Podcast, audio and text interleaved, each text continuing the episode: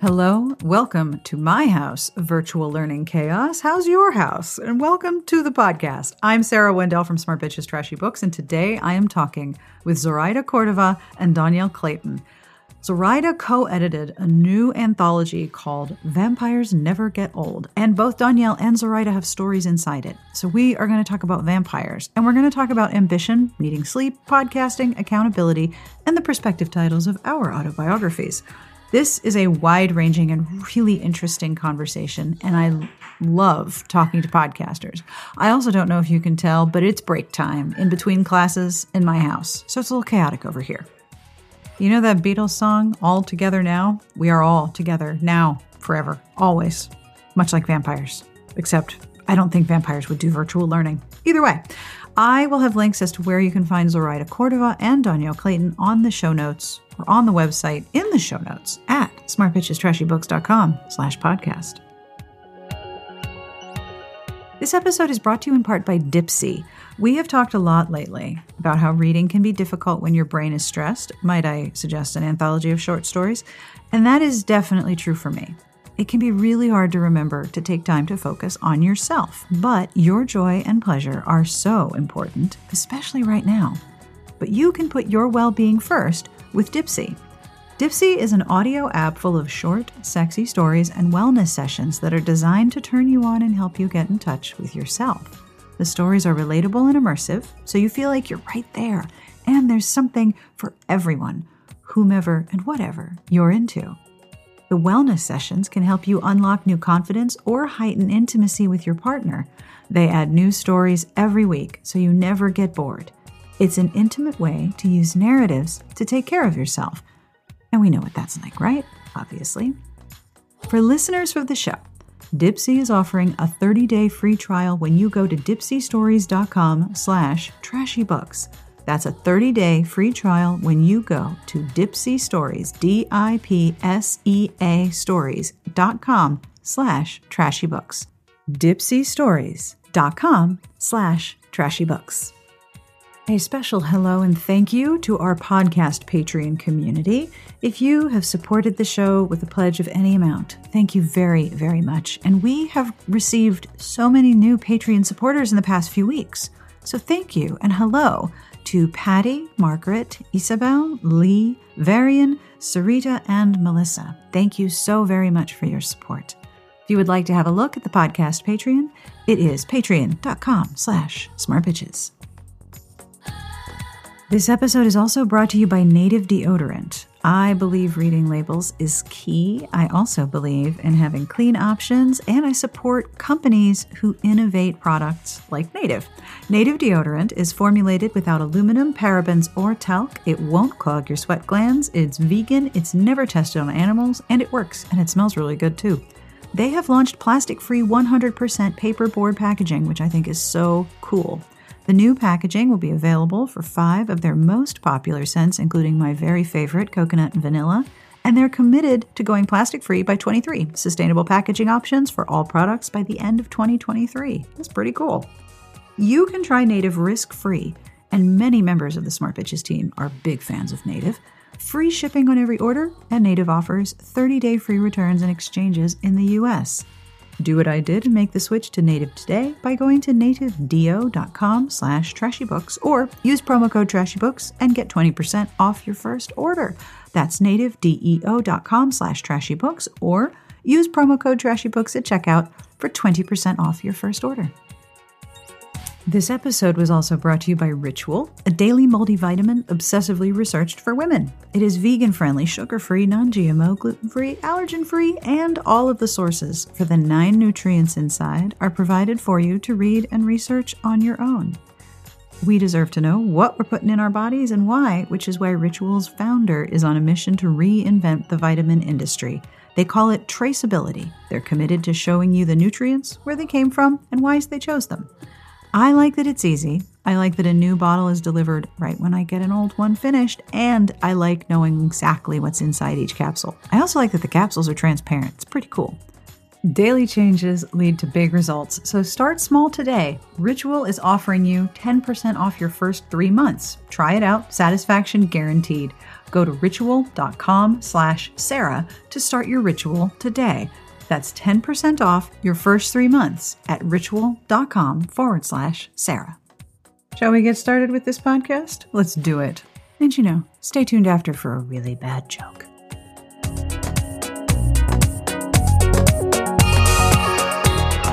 My name is Zoraida Cordova, and I'm the author of many books. The most recent are Incendiary, the Brooklyn Bruja series, and Vampires Never Get Old, which is an anthology that I co-edited with Natalie C. Parker. Um, I'm I write fantasy predominantly. I also write romance under the name Zoe Castile, Zoe with a Y and Castile with one L. Um, I also have a podcast called Deadline City with my fabulous friend and co host, Dhonielle Clayton. That was the nice version of things that she says about me. Um, it was. It was very nice. Yes, it was very nice. Um, uh, my name is Dhonielle Clayton, and I am the COO of the nonprofit We Need Diverse Books. And I also run a company called Cake Literary, which is a literary packaging company that believes that making a book is like making a cake. And if it came in, if cake came in one flavor, our whole lives, it would be really boring. So it, it focuses on diversity. I also write lots of books that torture me. Um, I'm the co-author of the Tiny Pretty Things series, which is debuting on Netflix um, as an original series, and very soon. And I also wrote the Belles series, and I have a lot of other books coming out and things that are about to announce that have just made me really exhausted, but I love it. And so, yes, and I run that podcast with Zoraida Cordova called Deadline City, and I adore her, even though she trolls me. it's great. and we're so That's happy to be here. Oh, thank you. What are all of the things that you are working on right now that you can talk about? Because I know you've had projects that have moved dates and things that are all happening at once. Um, what all are you doing right now? Dhonielle? Why do I have to I, go first? Because I introduced I myself first, so now it's your turn. Uh, I'm trying to alternate. See, this is this fair. is this is what our dynamic is like. Okay, we argue. She's like the baby sister arguing with me, and we fuss. Um. Okay, so right now I'm trying to finish up edits on a book. We've announced it that um my co-author Sona Charaipotra and I are working on. It's called The Rumor Game and I'm in sort of like the line edit, copy edit hell. And that book is coming probably next year uh, or the year after that. Um, and what is time during a pandemic? I'm also finishing up this Disney project that announced called it's the Mirror series. It's four of us. We're all writing in a shared universe about this sort of family curse that's following um, these two this family. And so I have the second book in the series and I'm trying to finish that up. And I've got all of these like little secret projects. I have another big series that's going to announce maybe this week, maybe next week, which I'm excited about. And I'm just, and I'm trying to finish up a short story and clean it up. And everything's taking forever. And I can't figure out why I can't get my brain noodles to fire faster and to work faster. So I think those are all the things I'm working on, but again, I forget everything I have a for me it's it's mostly the books that I have coming out this year. I sort of ended up I, I don't know how I ended up with three novels and three anthologies, four anthologies accidentally because earlier this year um Star Wars Lucasfilm asked, like, decided to put together the 40th anniversary of the Empire Strikes Back anthology, which is an anthology that donates, all the authors donate their fees to uh, the first book organization to get books, um, like $100,000 worth of, of books into the hands of kids. And, and so I ended up with a fourth anthology on my plate, and that's going to be in November. Um, so my my book incendiary came out april 28th so like right smack in the middle of everything and that is a, a high fantasy about revenge and romance the book is book two is very is more romantic than book one um, but it's definitely about like what would what are you willing to do to avenge the the person that you love, right? And get justice. And it's it's inspired by um 14 15th century Spain. So it has the element of the Spanish Inquisition that inspired this the the the secondary world that in incendiary. So that came out. I have my first middle grade, The Way to Rio Luna, um, which came out in June. September 1st is the launch of the launch of the third and final book in the Brooklyn Bruja series, which I'm very excited about. I'm I'm I'm I'm sad and excited that my trilogy is complete. Um, and my the anthology ha- I'm working on promoting the anthology for uh, Vampires Never Get Old, uh, which is 11 stories from 12 different authors. I co-authored a story with my co-editor Natalie. Dhonielle's in the anthology. We have Victoria Schwab and Julie Murphy and so many fantastic authors writing writing for us. And that comes out September 22nd. Um, but as for fresh writing, I have what is fresh, fresh writing? Like, like fresh writing, like stuff that isn't finished. Um, I'm working on the sequel to Incendiary, which uh, you know, it took a pound of flesh, but it's done and I love it a lot. Hey. Um, there's it's literally just about getting two characters together. So if you like romance and you like violence, you can uh you can you can read this book. uh, and fantasy, right, obviously. Um and I'm also working on an adult novel, which um is a book of my heart. It has not announced, so I can't tell you much about it other than it's magical realism and it's the, a book that I've always wanted to write. Seriously, I could do like a five hour episode asking you about all the cool stuff you guys are doing. Holy smokes. we don't like to sleep. I mean, we love to sleep. We don't like no, do. That literally is one of my questions. Seriously, do you sleep? You're actually vampires and witches, and that's how this works. And now I'm in mortal danger, basically. Seriously. I I need a lot of sleep actually. Um, Me too. that is very sensitive uh, to sleep being out of whack, and I need about eight hours. Oh, eight yeah. hours of sleep minimum. So I'm right get, there with you. Yeah, I have to get my sleep regardless. So even if I stay up till two or three o'clock in the morning, I have to adjust and not get up until eleven. And it just yep. is what it is. Um, because my brain cannot think through creative things without the sleep mm-hmm. part. Nope. So yeah, sleep is really important to me, but I do I am a workhorse. And I think that's the reason why Zoraida and I are very close is because um, I haven't met another person aside from Victoria Schwab who works at the level um, that we work, where it's really important to us to be ambitious and to get things done. But we also crash and burn and we have to sleep. I crash and burn hard. I am useless yeah. for weeks at a time. Mm-hmm. after a deadline. Like la- two days ago, I stayed up until uh, until five thirty in the morning to turn in some line edits, and then and then the next day, I I had to do some recording for a podcast, and I I was I was dead to the world during during that time. Uh, like only, those two hours were the only time I was really alive, and then I just lay down and I would I would text my brother from my room to the living room, being like, "Hey, can you get me this?" And he's like, I'm literally in the next room. And, and I'm like, I know, but texting is so much easier. Line edits, bro. Come on. yeah, exactly. I am I am the same way and I find that as I get older, my body has a hard wake up time. So mm-hmm. even if I need the eight, eight and a half hours of sleep, at around 8:30, my brain's like, listen, we're done now. There's no more sleep to be done. I don't care how many hours you've had, you need to get up. So I have to be so protective of my bedtime now that I'm, you know, old, older and older. I was doing an interview recently, fortunately by email, and I didn't have to think on my feet. And the one of the questions was, what's the title of your autobiography when you write it? And I realized my title would be "It is past my oh, bedtime." Oh my god, that's fun. Yes, yes. I'm going mine to bed now. Be, mine would be I need you need a nap. Yes, like, like, literally, like you're grumpy. You need a nap. You need a nap. So yep. that's that's mine. Zoraida well, says, I can't nap. I can't. I try really hard.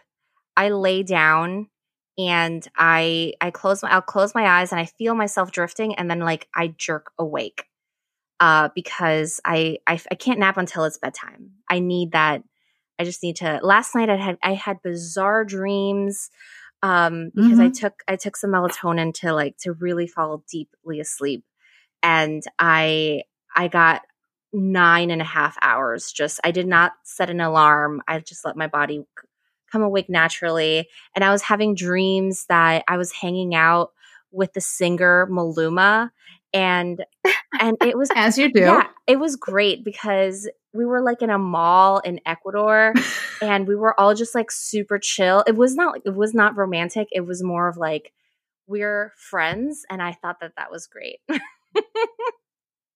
I would spend 9 hours with that dream. That sounds fantastic. Mm-hmm.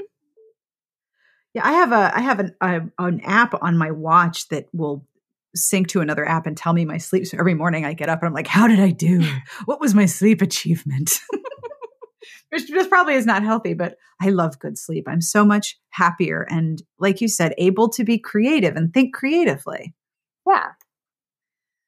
So I would really like to know all about this vampire anthology, please. I want to know about your story. I want to know about the podcast you're doing about with it. This is so cool. Could you please tell me about this anthology? This is amazing. Yeah, so the Vampires Never Get Old anthology was a brainchild of a moment where Natalie Parker and I were in, we were at a romance writing retreat. She runs a company with her wife called Madcap Retreats. And so this was mm-hmm. their first romance author retreat. And I went, I went as a helper. Um, and to sort of lead discussion groups and all these things. So there was a there was a day where uh, it's in the Alabama Gulf Shore, and we were in this pool, and I I said something to, we were talking about being nostalgic about the books that we used to read. And I said something yeah. to the effect of, Do you know what I miss? Vampires. and vampires, bro. bro. I, can, um, I can hear this. I was not there, but I can hear it. and, you know, it was definitely, you know, I was in my cups and um, Julie Murphy said something like, I want to write a vampire story. Um, and I said, yes. And this anthology has to be a lot of, we're, we're obviously going to have people you expect to write vampire short stories, right? Like Victoria Schwab and Dhonielle. Um, but what about the unexpected people who you wouldn't think would write a vampire short story, like Julie Murphy, the author of Dumplin', right? Like Samira Ahmed, um, the author of Internment. And so how so that's how we put that together and everyone that we asked was interested um, and it was it just fell together really easily. Um nat you know natalie's agent took it out and um publishers wanted it. And so we were just excited because you never know with the publishing industry. People think they get i think publishers get tired of trying to come up with new ways of marketing trends. And so even if somebody, people want vampire books, they're just tired of the same old vampire book.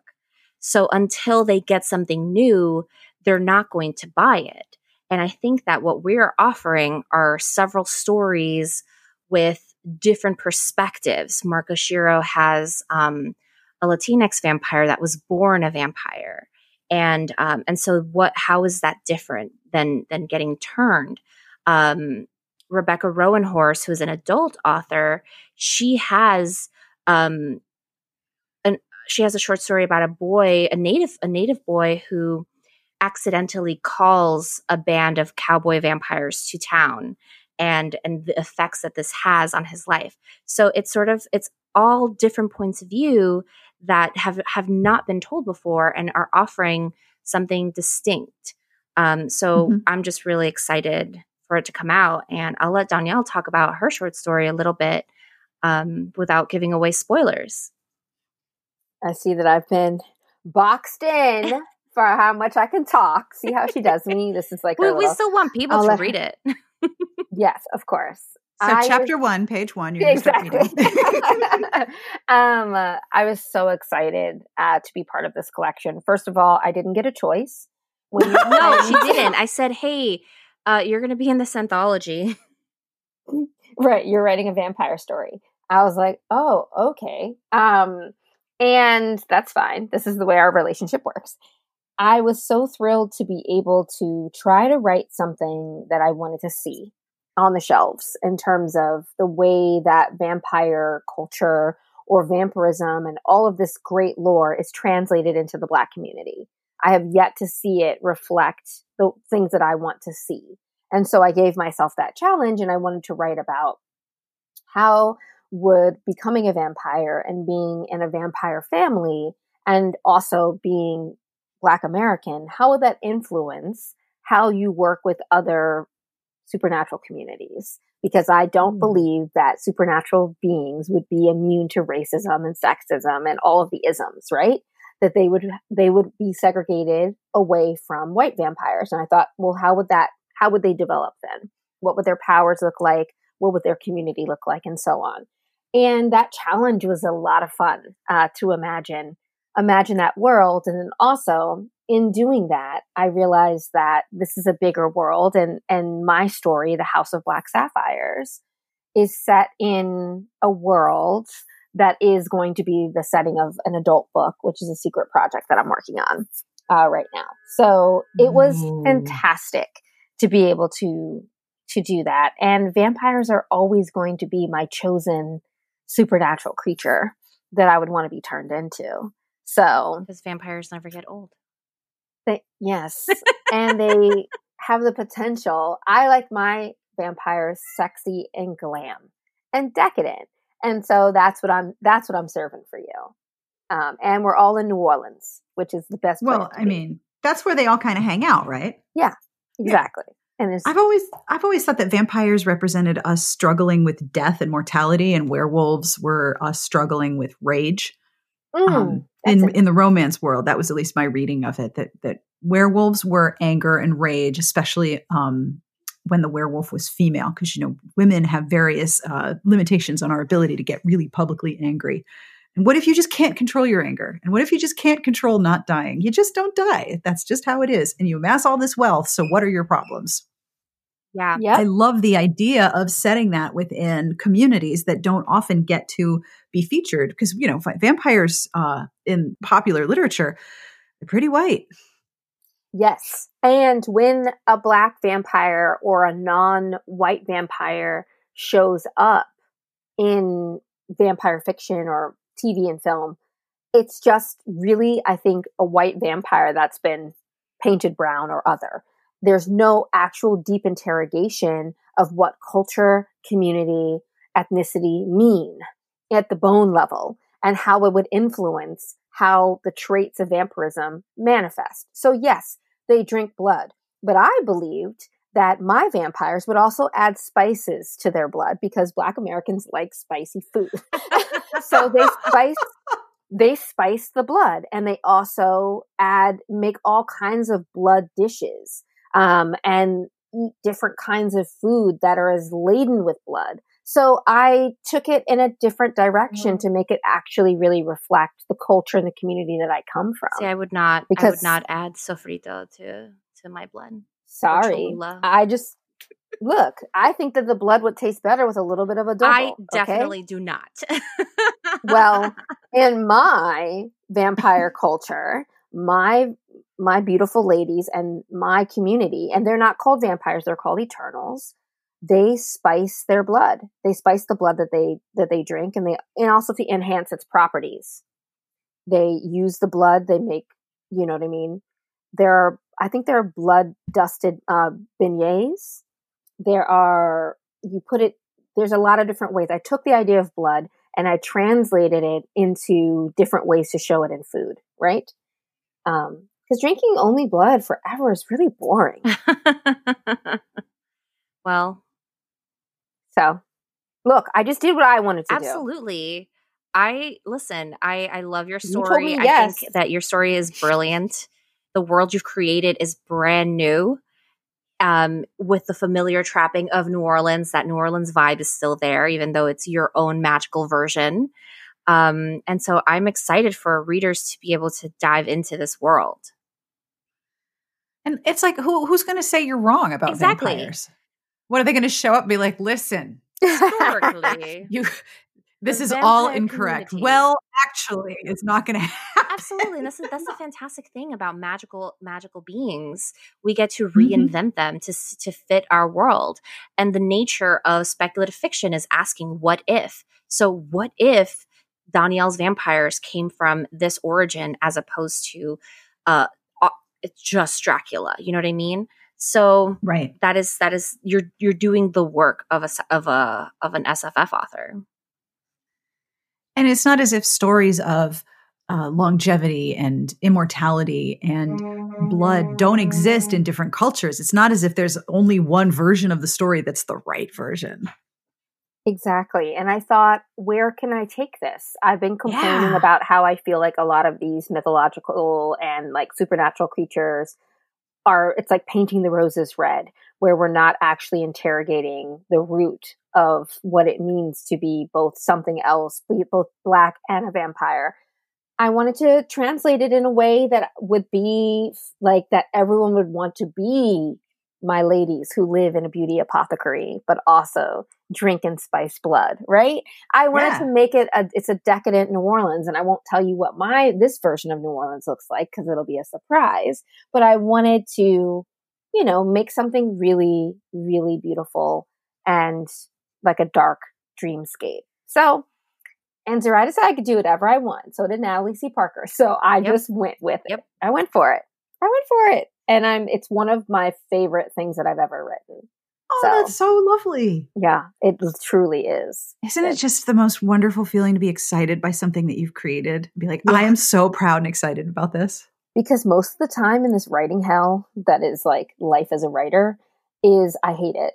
I say that every day. I'm like, oh, I hate this. I hate it. I hate it. This is awful. Oh, this sucks. And like, that's all I can think about as I'm writing. And with this, with this story. I don't know. I don't feel like I'm alone here. I no, you're not like, alone.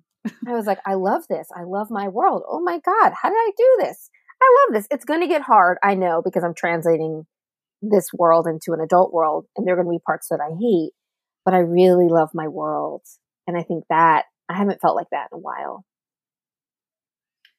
So now, Zoraida, I know you have a podcast to go with the release of this anthology. Yes.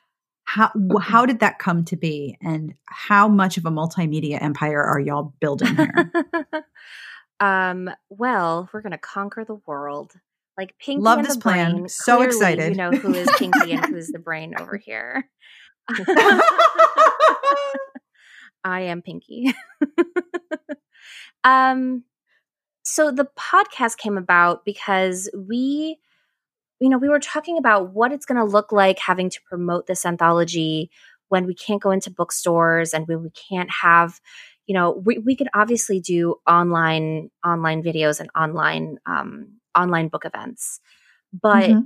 uh, I thought, why don't we just deepen the discussion because there's so much to talk about when it comes to the vampire mythos specifically in the way that it is handled in the 90s and early 2000s. So those those two decades, 1990 to 2010. We have a couple of books that we'll be discussing that are outside of that, but for the most part, it is uh, in the forests of the night, Twilight, um, the Silver Kiss. Um, interview mm. with the mm. vampire which is a little bit older but these books have shaped the way that we look at vampire mythology. And I think that that is why we have a consistently the same sort of archetype when it comes to the vampire and what happens when authors do it a little bit differently, right? Like Holly Black's The Coldest Girl in Coldtown definitely takes the archetype and um, interrogates it on the page. Uh, and so we we were like, let's just be nerds and talk about these things and invite the authors to do that as well and just have it be a limited run so that you know it's not like we're going to be and maybe I, I don't know like if it's super successful maybe we'll do another another couple of episodes but for the most part i really saw it as this contained thing that will feature our authors that are in the anthology and just let us have those conversations that are super fun. It'll be like like a, a salon like a literary salon except for your ears and you don't have to go to anywhere. Oh my gosh. I think that could be another anthology, The Vampire Literary Salon, where all the vampires sit around and argue about how they're lit- represented in literature. Right? That's a, that would be a great short story as well. It feels like an episode of What We Do in the Shadows. Yes. I feel like they'd be so mad. They'd be so oh, mad. Yeah. They would be bitter. Yeah. I don't sparkle, bro. Just exactly.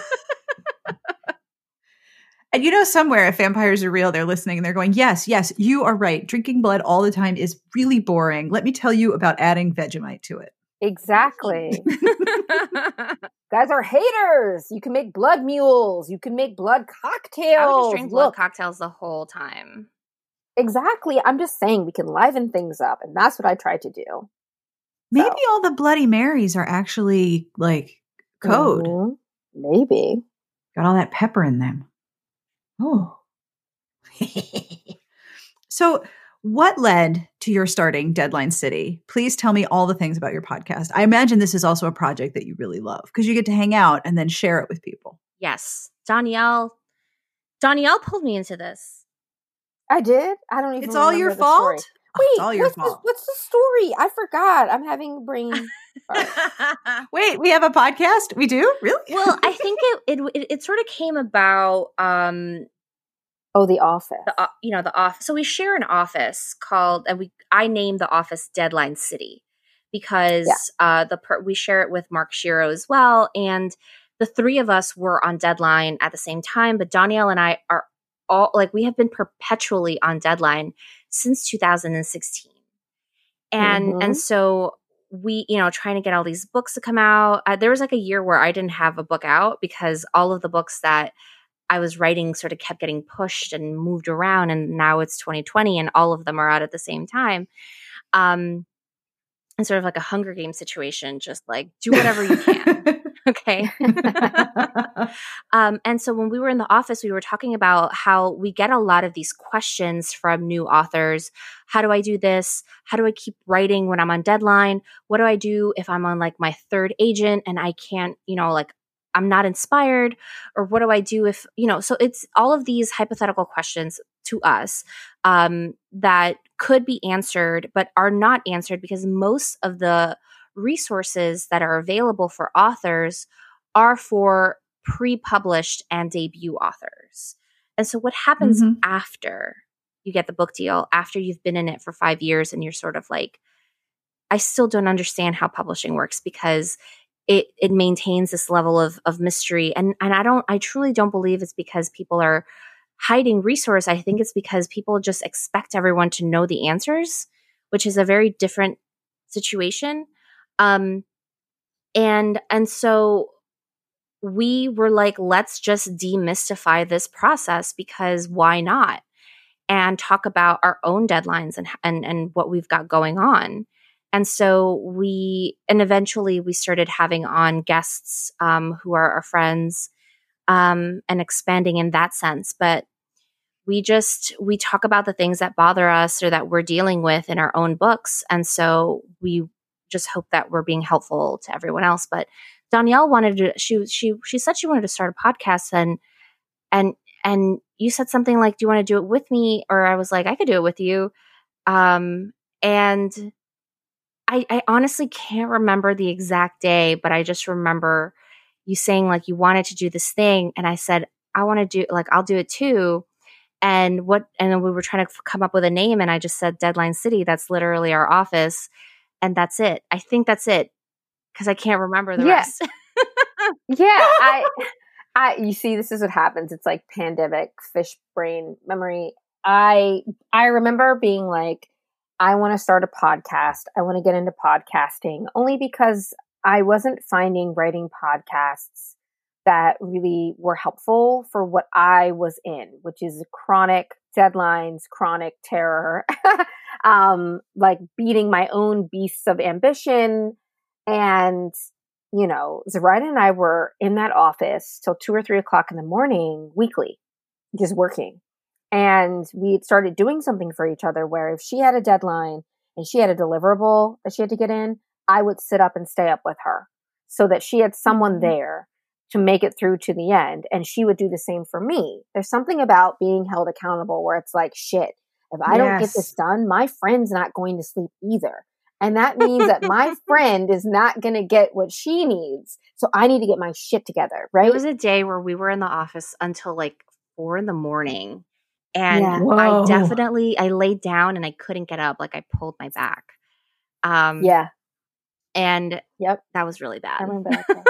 yeah, I remember that day. Um, and we had like a little mattress in the office so that you could lay down and take a nap. Um, camping, um, uh, like sleeping pads that you blow up mm-hmm. when you go camping for like a single person. Yeah. That's what that is. Right.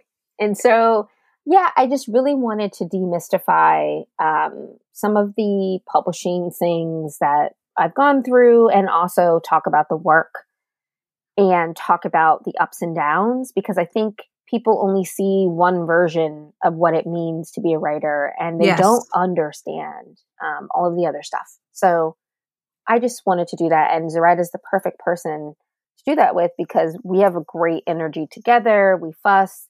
We, and I love her work. And I think that that's what makes it easy to do a podcast with her is because I'm a super fan of her books and her mm-hmm. storytelling. And like think that she's like the bee's knees. So it's easy for us to like argue about books and writing because she knows that I love her work and I'm like super fan, like first person to read her book, like, you know. Um, so yeah, and it's just fun to do a project with one of my best friends because it's the distinction of that and love. It doesn't feel like work. No, so, no.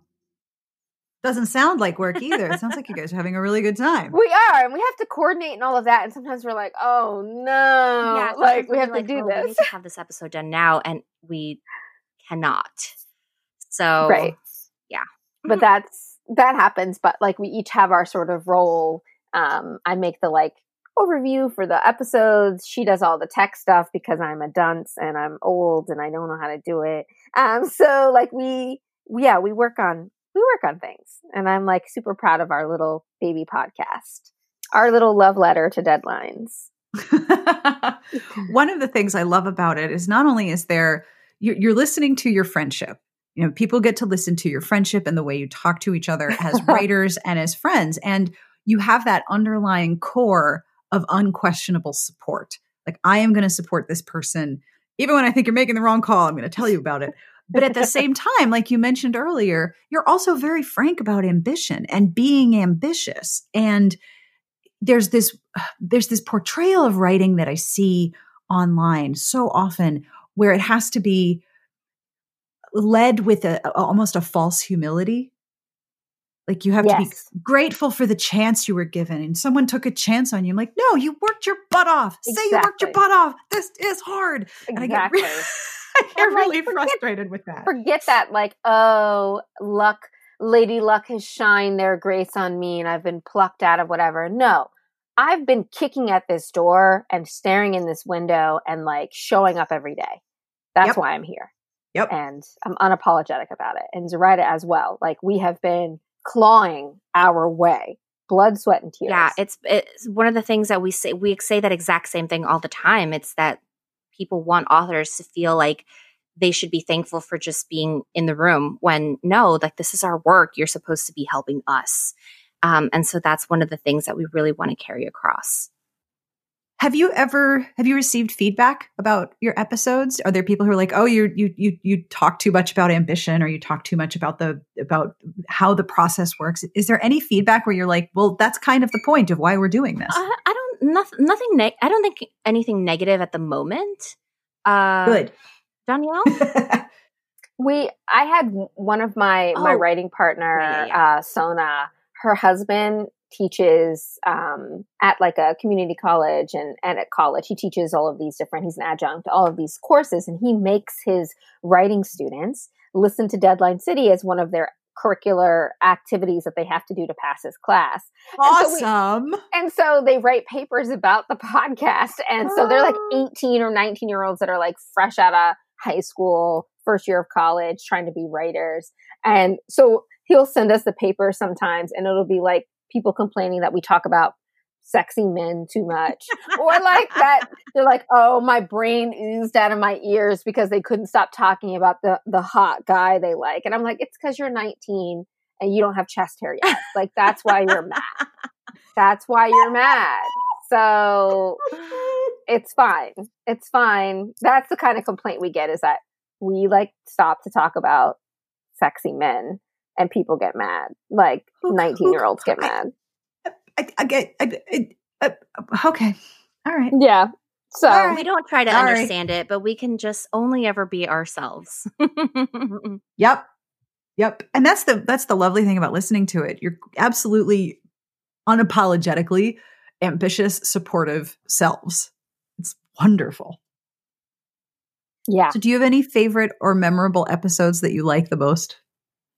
we've had so many good we've had so many good runs. Um I think I really I loved like recently I really loved our episode with Jason Reynolds because you can see I knew you were gonna steal that one from me. Go ahead. I love, like, I love the way that he thinks about writing and just constantly just pushing you to be a better writer, right? And that's his message, but also the way that Dhonielle just is mean to him. And and he takes Just it know with so much grace. But just know that literally he is another one of my best friends, a part of my heart. And so I argue with him like this in public and in private. Mhm. So, but it's like our dynamic. Yeah, and um uh we had we've had some really good some really fun episodes and I can't think of them at the top of my head. What about you, Dee? I love Victoria Schwab. We did one. Was that season one where we that was did season on one. That was our fourth episode. Oh my gosh. And we just talked about what makes a good villain. And I love that one because it is also a glimpse into the three of us and our relationship. And she is really our little missing link in Deadline City. We would, if if America had gotten its shit together with coronavirus, we would be in Scotland with her Yeah, that's so like mhm. literally for like the month of August working. She is our little missing heart of Deadline City. So, because she works at the same level as we do. And so you get a glimpse into sort of like when we're on retreats, when we're together, this is what we talk about this kind of stuff that we're talking about the work, but we're talking about it in a way to think about story. And so I really love that episode. Um, I, I- like, I love the Oh, or yeah. we did uh the land of disappointment where we just got really honest about like disappointments in in publishing and that was episode that was season 1 um as well. Yeah. Yeah. You've mentioned a couple times writing at your level. What is writing at your level? I would say um, Zoraida and I don't get paid the big bucks. So we have to scramble with a lot of different contracts in order to make ends meet. And so level not meaning like we're big dogs. Level No. meaning I think we're underdogs. And we've had to really scrape together to make this career work. And so therefore we're always balancing a lot of projects. I always have trouble with some of my friends who are like, "Oh, I'm just working on this one thing," and then they're like, you know, luxuriating in the one thing that they've been paid really, really well to work on, and the and that's just never happened for me. So I don't get to do that. I have to. I have to scramble. I have to um, prioritize and Mhm. juggle a lot of projects. So I'm waiting for that big payday where I just get to work on one book at a time but that has not been my life since I entered this business in 2013 in 2014 when I I guess I sold in 2013 but I didn't come out my book first book didn't come out till 2015 so that level of like we have a lot of projects there's a lot of work there I cannot be lax so that's what I mean when I say at the, that level am I right That Zoraida. Yeah, no, you you're right. You're absolutely right. So th- there's also the the element of looking at what's next while you're working on what's right Yeah. now. We can't enjoy the right now, I think for the most part, which is hard. Um and and sort of it's like living paycheck to paycheck but creatively, which is frustrating. Um cuz I I almost envy the authors who can they write one book every 5 years and they promote that one book for 5 years. Um and I'm like you're like what is this life what is that life would be great. And What then they is that? have that five years to write the next book. And and it's just and, and it's different financial circumstances. They could either have like they could be either earning royalties or they could have a spouse or they could just Mhm. like uh have gotten paid really well in the beginning so it lasts them for like those five years. So it's it's everyone has different circumstances, but I still I I would love to write not four books a year. Or Mhm. uh, and so eventually that will happen. But for now, this is what I have to do. And I, I'm not, I'm not, I do not resent my own ambitions. So I'm I'm happy with it. I think that's so important, not resenting your own ambition, but being at peace with that's how that's how you are as a business person and as a creative person. You're both uh, very engaged activists in multiple communities, and that is also a lot of work.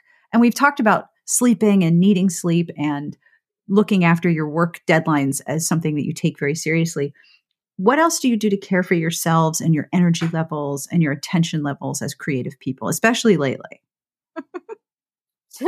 Zoraida, you can go first. I honestly do not take care of myself. Uh, I'm right now. i am constantly tired.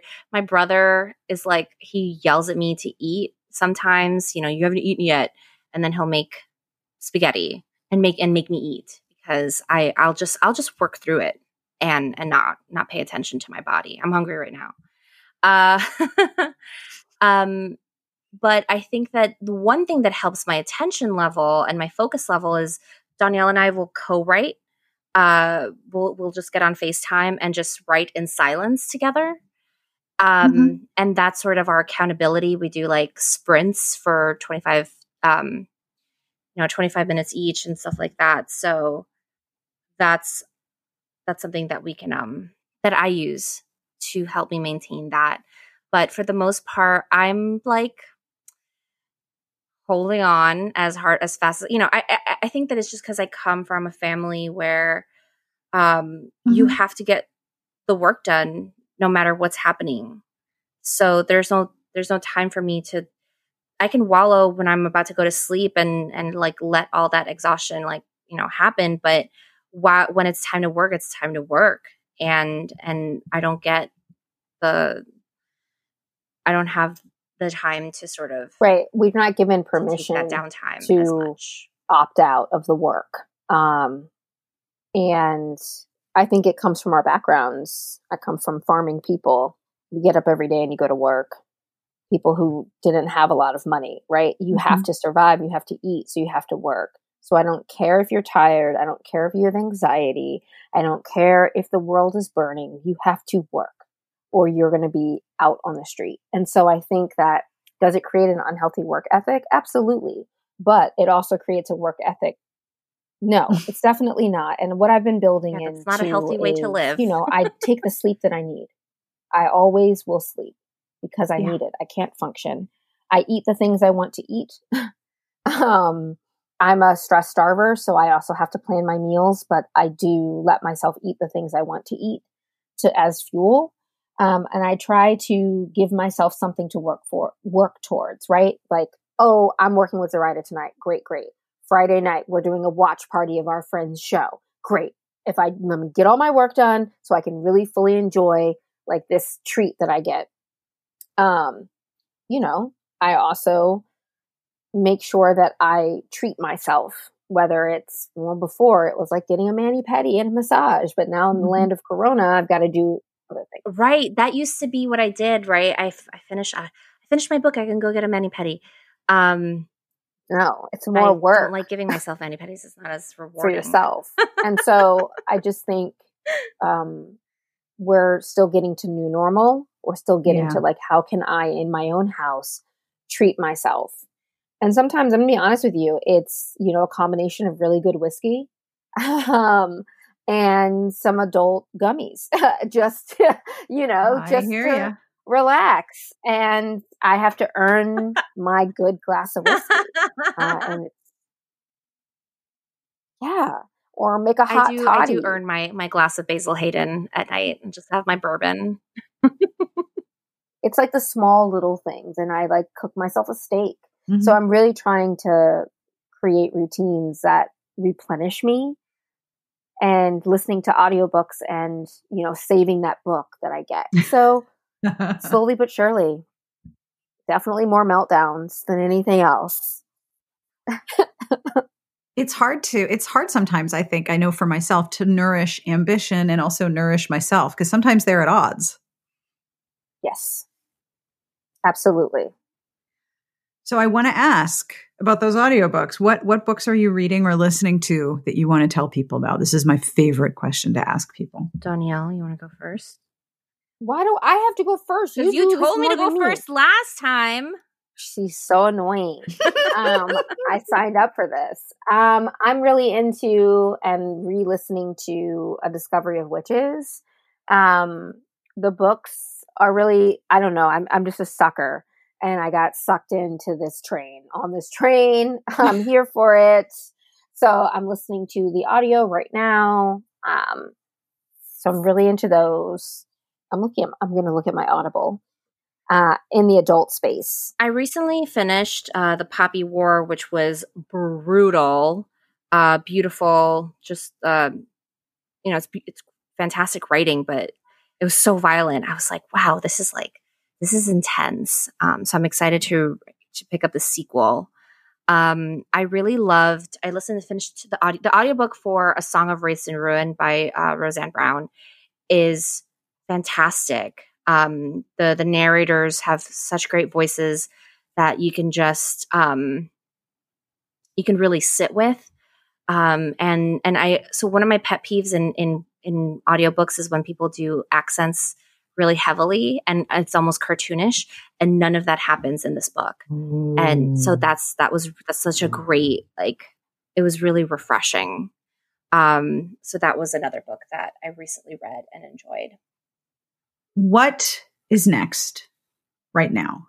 What's the next thing you're doing? we have a lot of secret projects in the way but i'm i'm mostly focusing on vampires, and I'm in an anthology called uh, Come On In, which is 15 stories about immigration. And I wrote my first contemporary uh, contemporary piece, uh, and it's it's it's actually a, a it's a f- comedy, which you know not everybody expects immigration things to be about comedies, but I really wanted to to lighten that up. and it, the story is called "The Confessions of an Ecuadorian" because Oh. I am.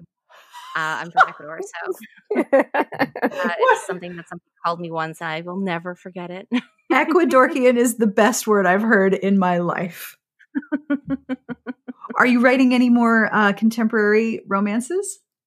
I would love that. I I am little by little writing some ridiculous romance that I'll probably self publish. Um, and also, I have ideas for some other um, more women's fiction i'm trying to combine like women's fiction with rom-coms and i don't know if i if it's if like publishing will let me do it but i don't care. I'm just gonna i'm just gonna write a really good story. Um and so i have a couple of romance novels that i would love to write. It's just it's a matter of time it's a matter of t- of time yeah right? always. The time that i have. Um i do have um working on another middle grade and and literally i, I think that the rest of my year is already just booked yeah, literally and figuratively. What about you, Dhonielle? Yes. What are you doing? Oh. What's next? What are you working on?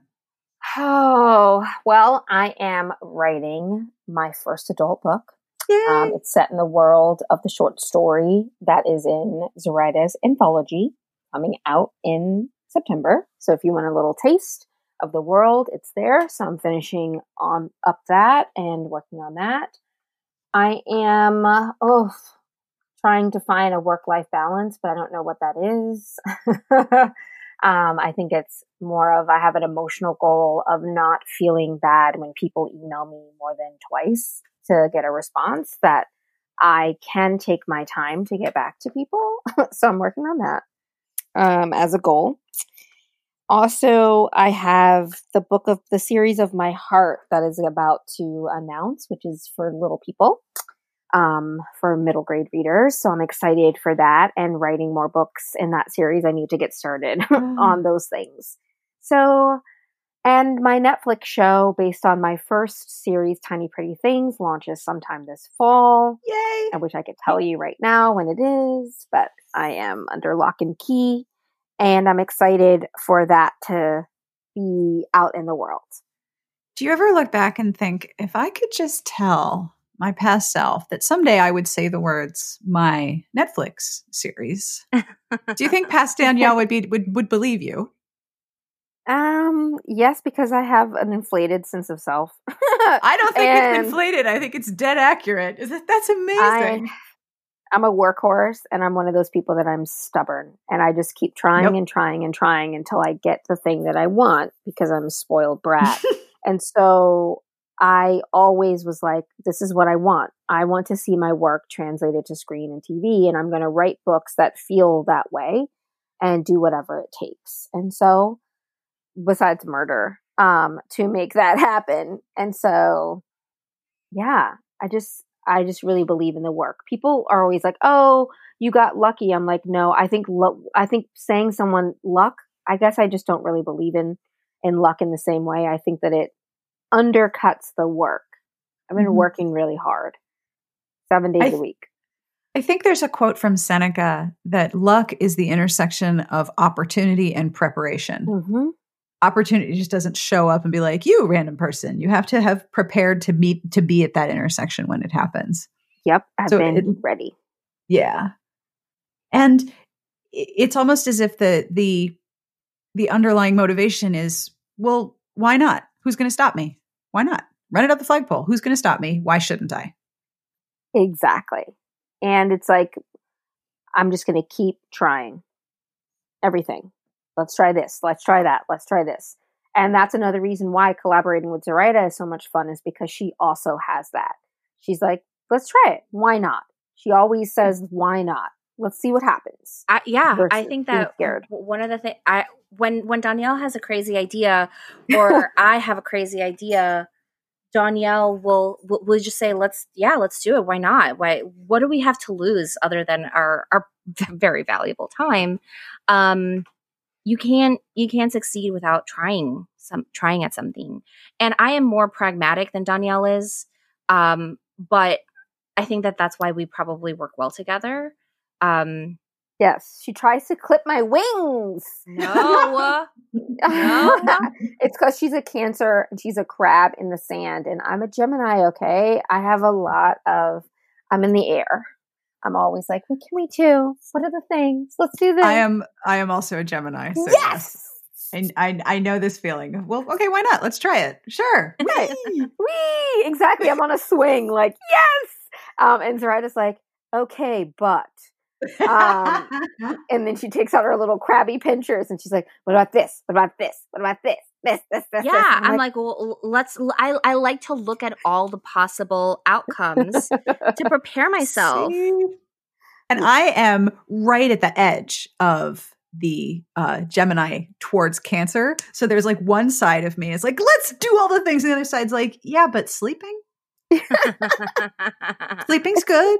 Sleeping is good but you're right. it's it's just hard out here. My brain. Mm-hmm. I get. I'm a big excited person. Oh, me too. Excited. Me too. Have you seen and, my website? That is now my job. and I don't. I don't get excited until I see a proof of something.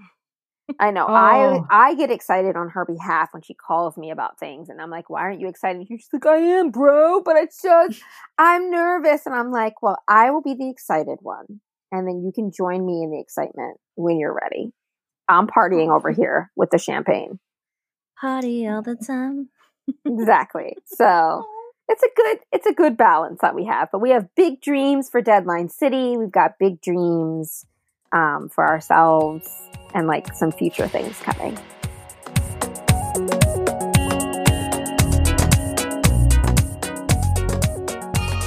And that brings us to the end of this week's episode. Thank you to Zoraida and Dhonielle for hanging out with me. I love doing podcast interviews with fellow podcasters because you just sort of turn on the mic and everyone has a really good time. Thank you so much for hanging out with me. And I hope you enjoyed our conversation as much as I did. I will have links where you can find them on the internet. And of course, I will have links to all of the books that we talked about, including Vampires Never Get Old, which is pretty awesome. Trust me, I'm really enjoying it. You can get in touch with me at sbjpodcast at gmail.com. You can also leave a message and tell me a bad joke at 1201 371 3272. I love hearing from you all. And if you have a request for recommendations for me and Amanda, she'll be back in an upcoming episode. And we are more than happy to tell you what books to read because we're really good at it, especially Amanda. Now, are you ready for a really bad joke? It's really bad. That's why I love it. Okay, you ready? Where did Noah put all the bees on the ark? Give up? Where did Noah put all the bees on the ark? In the archives. in the archives. the joke is from JP7 on Reddit, and I love it so much. Archives. Nothing like a good archive joke, right? Right, of course. On behalf of everyone here, we wish you a marvelous week. And if you are listening on the day this episode releases on September 18th or over this weekend, it is the start of Rosh Hashanah, the Jewish New Year, 5781. Lashana Tova. If you are celebrating, may we all be inscribed for a healthy, happy, and safe New Year. Smart Podcast Trashy Books is part of the Frolic Podcast Network. You can find more outstanding podcasts to subscribe to at frolic.media slash podcasts.